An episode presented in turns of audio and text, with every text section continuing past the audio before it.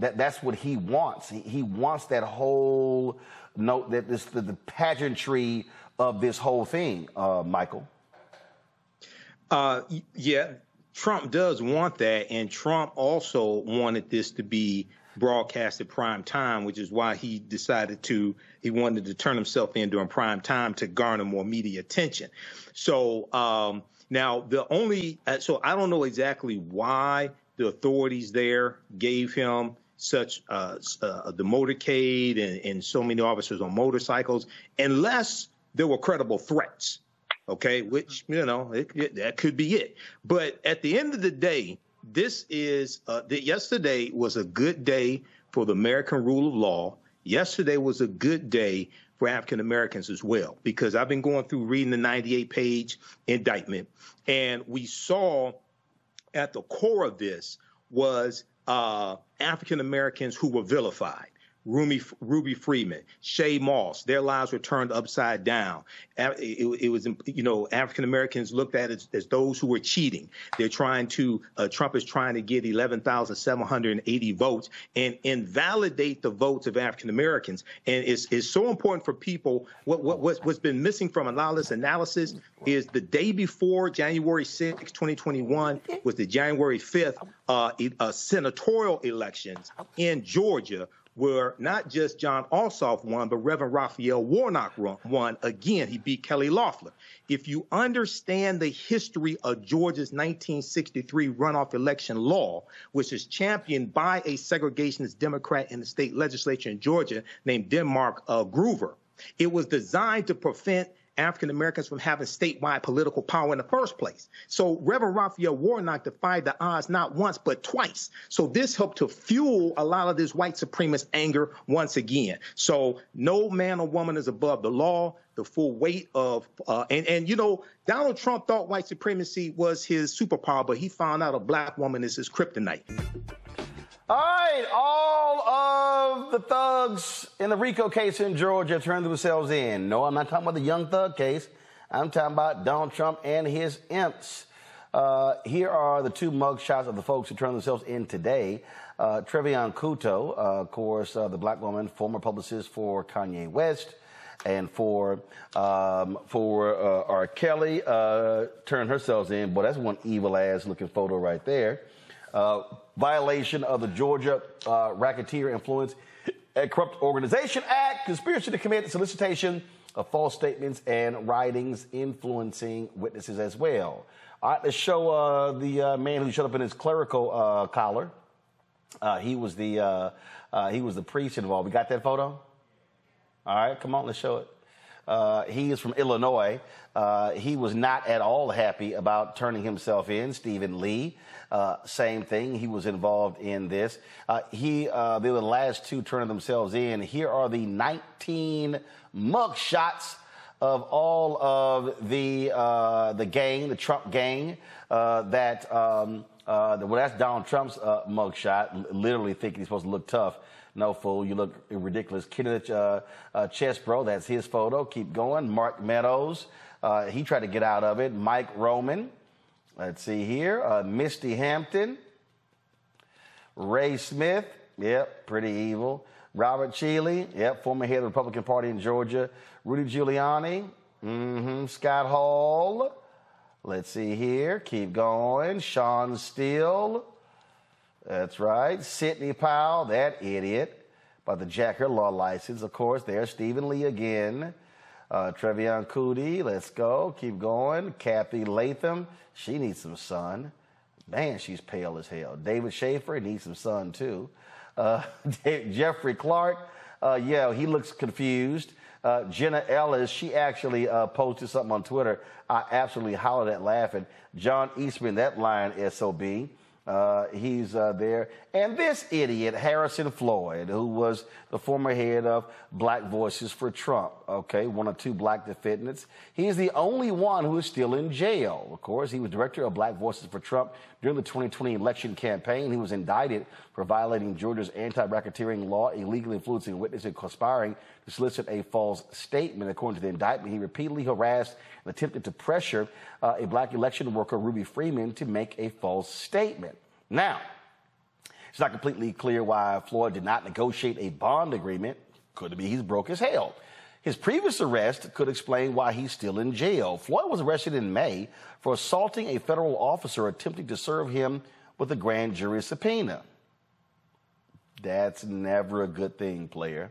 And so had a bond hearing happening there in Georgia. Now, of course, Donald Trump, Mr. Pomp in circumstance, turned himself into Fulton County authorities yesterday during prime time. And of course, you know, they had the motorcade and all of this sort of stuff along those lines.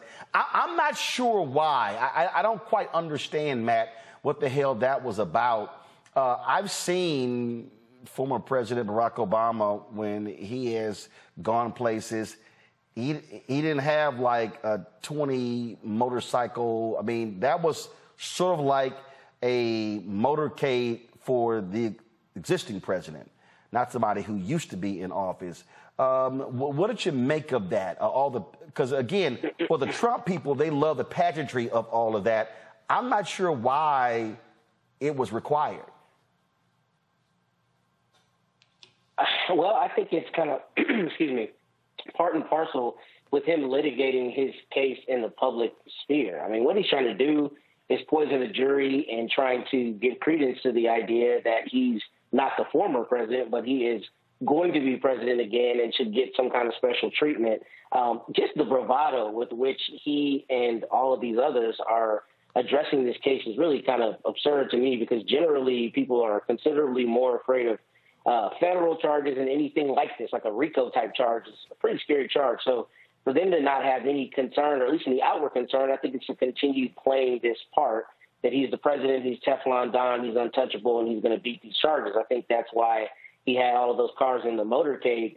And as it relates to Floyd, you know, he's on no bond from what I read, which would explain why he did not make any agreements with Fani Willis's office relating to bond and conditions before turning himself in.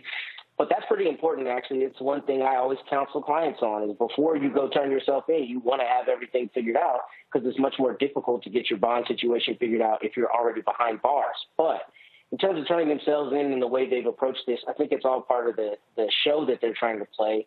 And, you know, in terms of poisoning the jury, and to go one step further, I think it's crazy that they are attacking the judges and prosecutors and all the people involved in these cases, because ultimately, you know, the case doesn't get litigated in the court of public opinion. It gets litigated in a courthouse. And that seems to me to be the worst way to plead your case, is by attacking those who are a part of the administration of the case.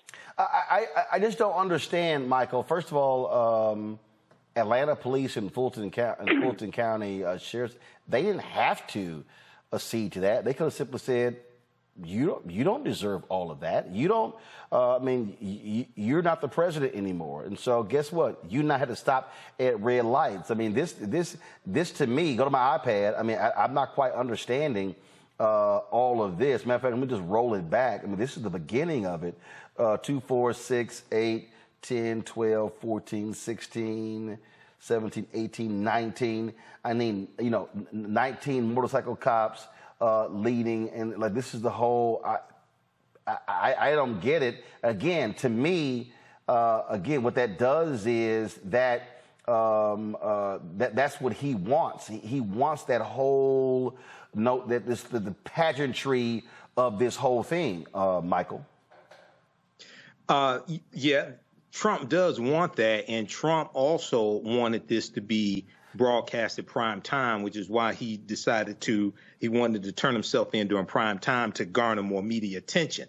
So now the only, so I don't know exactly why the authorities there gave him such the motorcade and so many officers on motorcycles, unless there were credible threats. OK, which, you know, that could be it.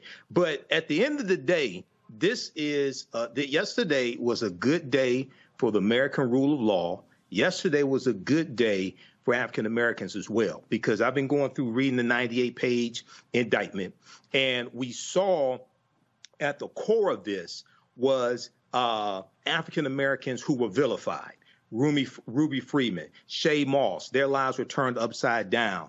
It was, you know, African Americans looked at as those who were cheating. They're trying to, Trump is trying to get 11,780 votes and invalidate the votes of African Americans. And it's so important for people. What's been missing from a lot of this analysis is the day before January 6, 2021, was the January 5th senatorial elections in Georgia, where not just John Ossoff won, but Reverend Raphael Warnock won again. He beat Kelly Loeffler.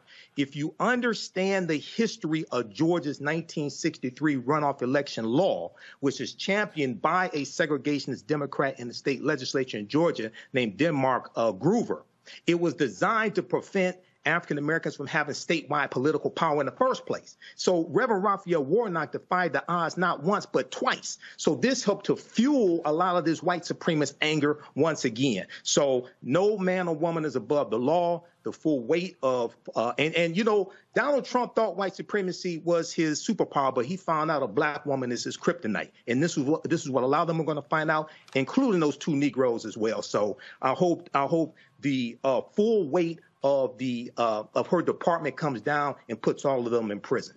You know what, Kelly, as I sit here and I look at just this whole deal, I mean, you already see Trump again. I mean, again, you know, he wanted this image right here on Fox News. This is what Fox News was showing, and so he wanted that. Now he's literally selling merchandise with his mugshot.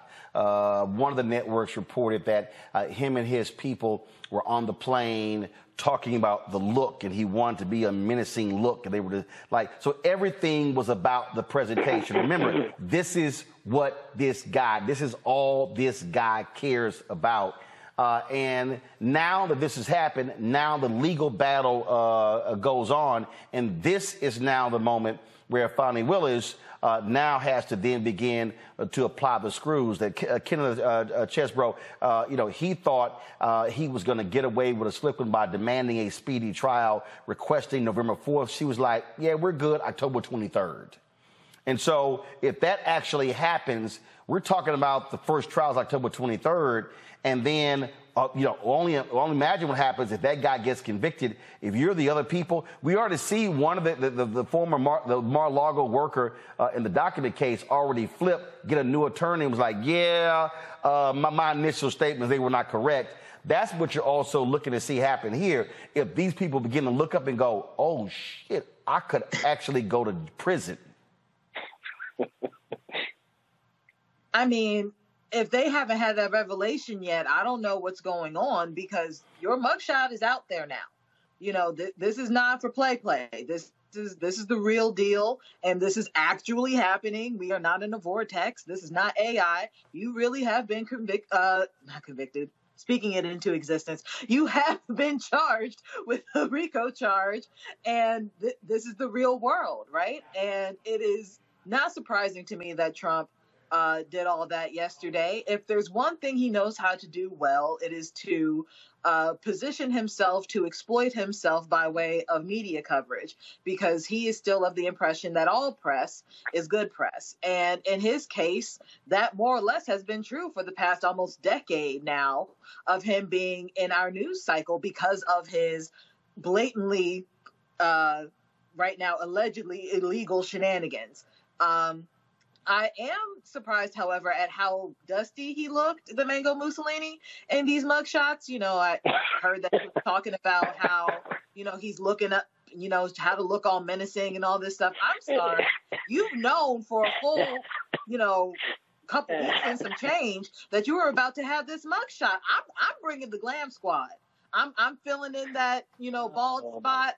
You mean this glam squad? Ew! Why'd you do that?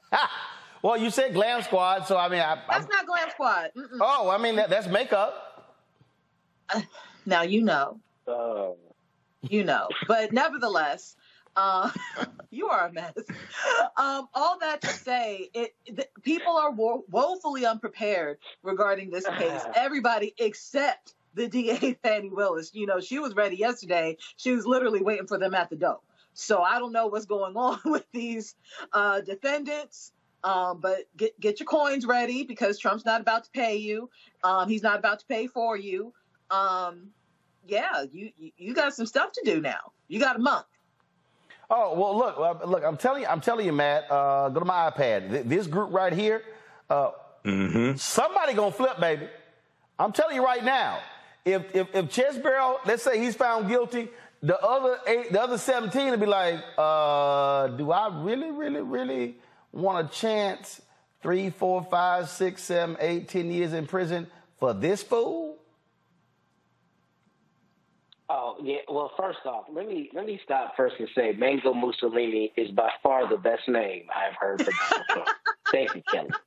I could not control myself. That is hilarious. Thank you. Oh, that was all right. Moving on to your. Oh, I was dying. That was golden. But yeah, you're not wrong, Roland. And you know what's interesting about that, particularly in something like a racketeering type case, that's exactly what you're going to see. You're going to see the dominoes start falling. You know, the bravado is fine now, right? When you're just in the news cycle, but when it gets down to it, especially if people who have the more difficult cases in this context, you know, get convicted, you're going to start seeing people drop like flies if they're not already, you know, and it just hasn't been reported yet, particularly if it's somebody like the lawyer or someone else who's not accused necessarily of doing an overt act, but is accused of being really intimately involved in the actual collusion or the conspiracy. If he or she, or in this instance, Chesebro, gets convicted, I think that really bodes not well for the rest of the people. And I think you'll see people starting to try to cut bait and get out of it as quickly as they can.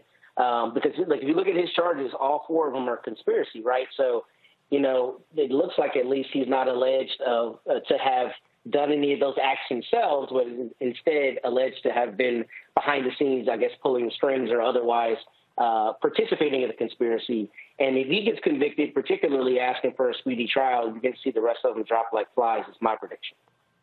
Well, you know, the thing that cracks me up, and I'm trying to find this this tweet by Jenna Ellis, which I was kind of like, you can go to hell. You know, she was sitting here doing her little whining and complaining. I think she put up like a scripture or something, and she's like, "This is just grossly unfair. What they're doing to us is just not it's just not right." You know, and now she's sitting here touting her defense fund has raised about $150,000, right? In all of this, and again. You know, there's, and I love it how now, you know, all her Twitter feed, it's a whole lot of Jesus on her Twitter feed. And that's what you're going to need. That's what you're going to need, Michael. When you choose to stand with a thug, they going to treat you like a thug, and you're going to end up like a thug. Absolutely. I think Jenna Ellis used a Christian crowdfunding website. You know, she talked about how she didn't have the money to pay the legal fees. There are going to be a lot of them flipping, Roland. And last I heard, Donald Trump owes Rudy Giuliani $3 million in legal fees. And he's stupid. He's exactly. He's grossly stupid. Now, Donald Trump has agreed to appear at a fundraiser for Rudy, so Rudy can pay his little legal fees and stay out of prison. But if Jenna Ellis or any of these co-conspirators think that the charges are unfair, I would encourage you to read the 98-page indictment, and you can start on page 20 where it starts laying out the 161 overt acts that Fani Willis has identified. Okay, so no, this is called justice. This is called karma. All right, so don't do the crime if you can't do the time. I don't want to hear any complaining, because you all knew what you were doing. You just thought you could get away with it.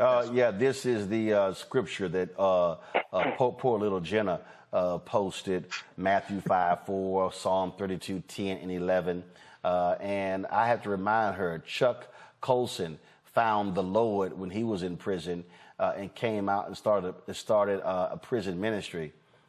Maybe Jenna Ellis, you could be Chuck Colson 2.0, but he still went to prison. I'm just saying, I'm just saying. All right. Now, if you like the type of information that was shared here today, I mentioned this earlier. Visit our website, theafricanhistorynetwork.com, theafricanhistorynetwork.com, and register for the online history classes that I teach on Saturdays and Sundays. Okay. Saturdays, and normally I would teach one today, but I said, okay, we're going to interview Dr. Chike Akua. So next Sunday we'll be in class, but Saturdays, I teach a 12-week online course that I created, called Ancient Kemet, one of the original names for Egypt, Ancient Kemet, the Moors, and the Ma'afa, Understanding the Transatlantic Slave Trade, what they didn't teach you in school. We deal with thousands of years of history and what leads up to the transatlantic slave trade taking place. We had a fantastic session yesterday. We dealt with the Dogon and how the Dogon originate in the Nile Valley region of Africa, the Dogon of Mali. We talked about Benjamin Banneker, and it's believed that Benjamin Banneker's grandfather, Banneker, was West African and possibly Dogon. We talked about astronomy, all of this, and the connection between the Dogon and Ancient Kemet. The supreme being amongst the Dogon, whose name is Amma, comes from Amen. And we know Amen, Amen-Ra Ptah, the supreme being in Ancient Kemet. So we do this class Saturdays, 2 p.m. to 4 p.m. Eastern Standard Time. It's on sale, $80. It's a 12-week online course. This time around, we're going to do 13 or 14 sessions. We do the sessions live. All the sessions are archived and recorded, so you can go back and watch it anytime, okay? So as soon as you register for this 12-week online course, you can watch the class that we did yesterday and the previous weeks. And even after the 12-week online course is over with, you still have access to the full class. This content, I would say, is PG-13. It's not overly graphic or anything like that. I do a PowerPoint presentation. We have book references, articles, video clips. We take you throughout history. We show some of the interviews I've done with some of our scholars, like Professor Kaba Kamene, Professor James Small, Tony Browder, Dr. David M. Hotep, and others. Sundays, I teach Black resistance movements from the Haitian Revolution, U.S. Civil War, Civil Rights Movement, and Black Power Movement, 1800 to 1968. We go through history chronologically and look at this history. We look at what leads up to the Civil War taking place. We look at the Reconstruction era, Jim Crow era, World War I, World War II, Civil Rights Movement, the Black Power Movement, to understand how we got to where we are today, to understand where we need to go from here. And I created both of these two curriculums. We look at 80 to 100 articles in each class. There are book references as well. The first class is about 7 or 8 books that we reference. You don't have to buy any of the books. We show you excerpts of the book right on the screen, okay? And I'm a historian. I've been studying history 31 years. And these two courses that I teach is the culmination of a lot of research and interviews I've done on the African History Network Show. And I've been hosting the African History Network Show. I created the show. I've been hosting for 13 years as well. Okay. So there's a PowerPoint presentation with over 200 slides in the first class that we use. I put together the PowerPoint presentation, put together the curriculum also for both of these classes. And we deal with thousands of years of history and what leads up to the transatlantic slave trade taking place. We look at work from Dr. David M. Hotep, but we also talk about the 1619 Project. Now, today is August 20th, 2019, the 404th anniversary, I should say, of August 20th, 1619.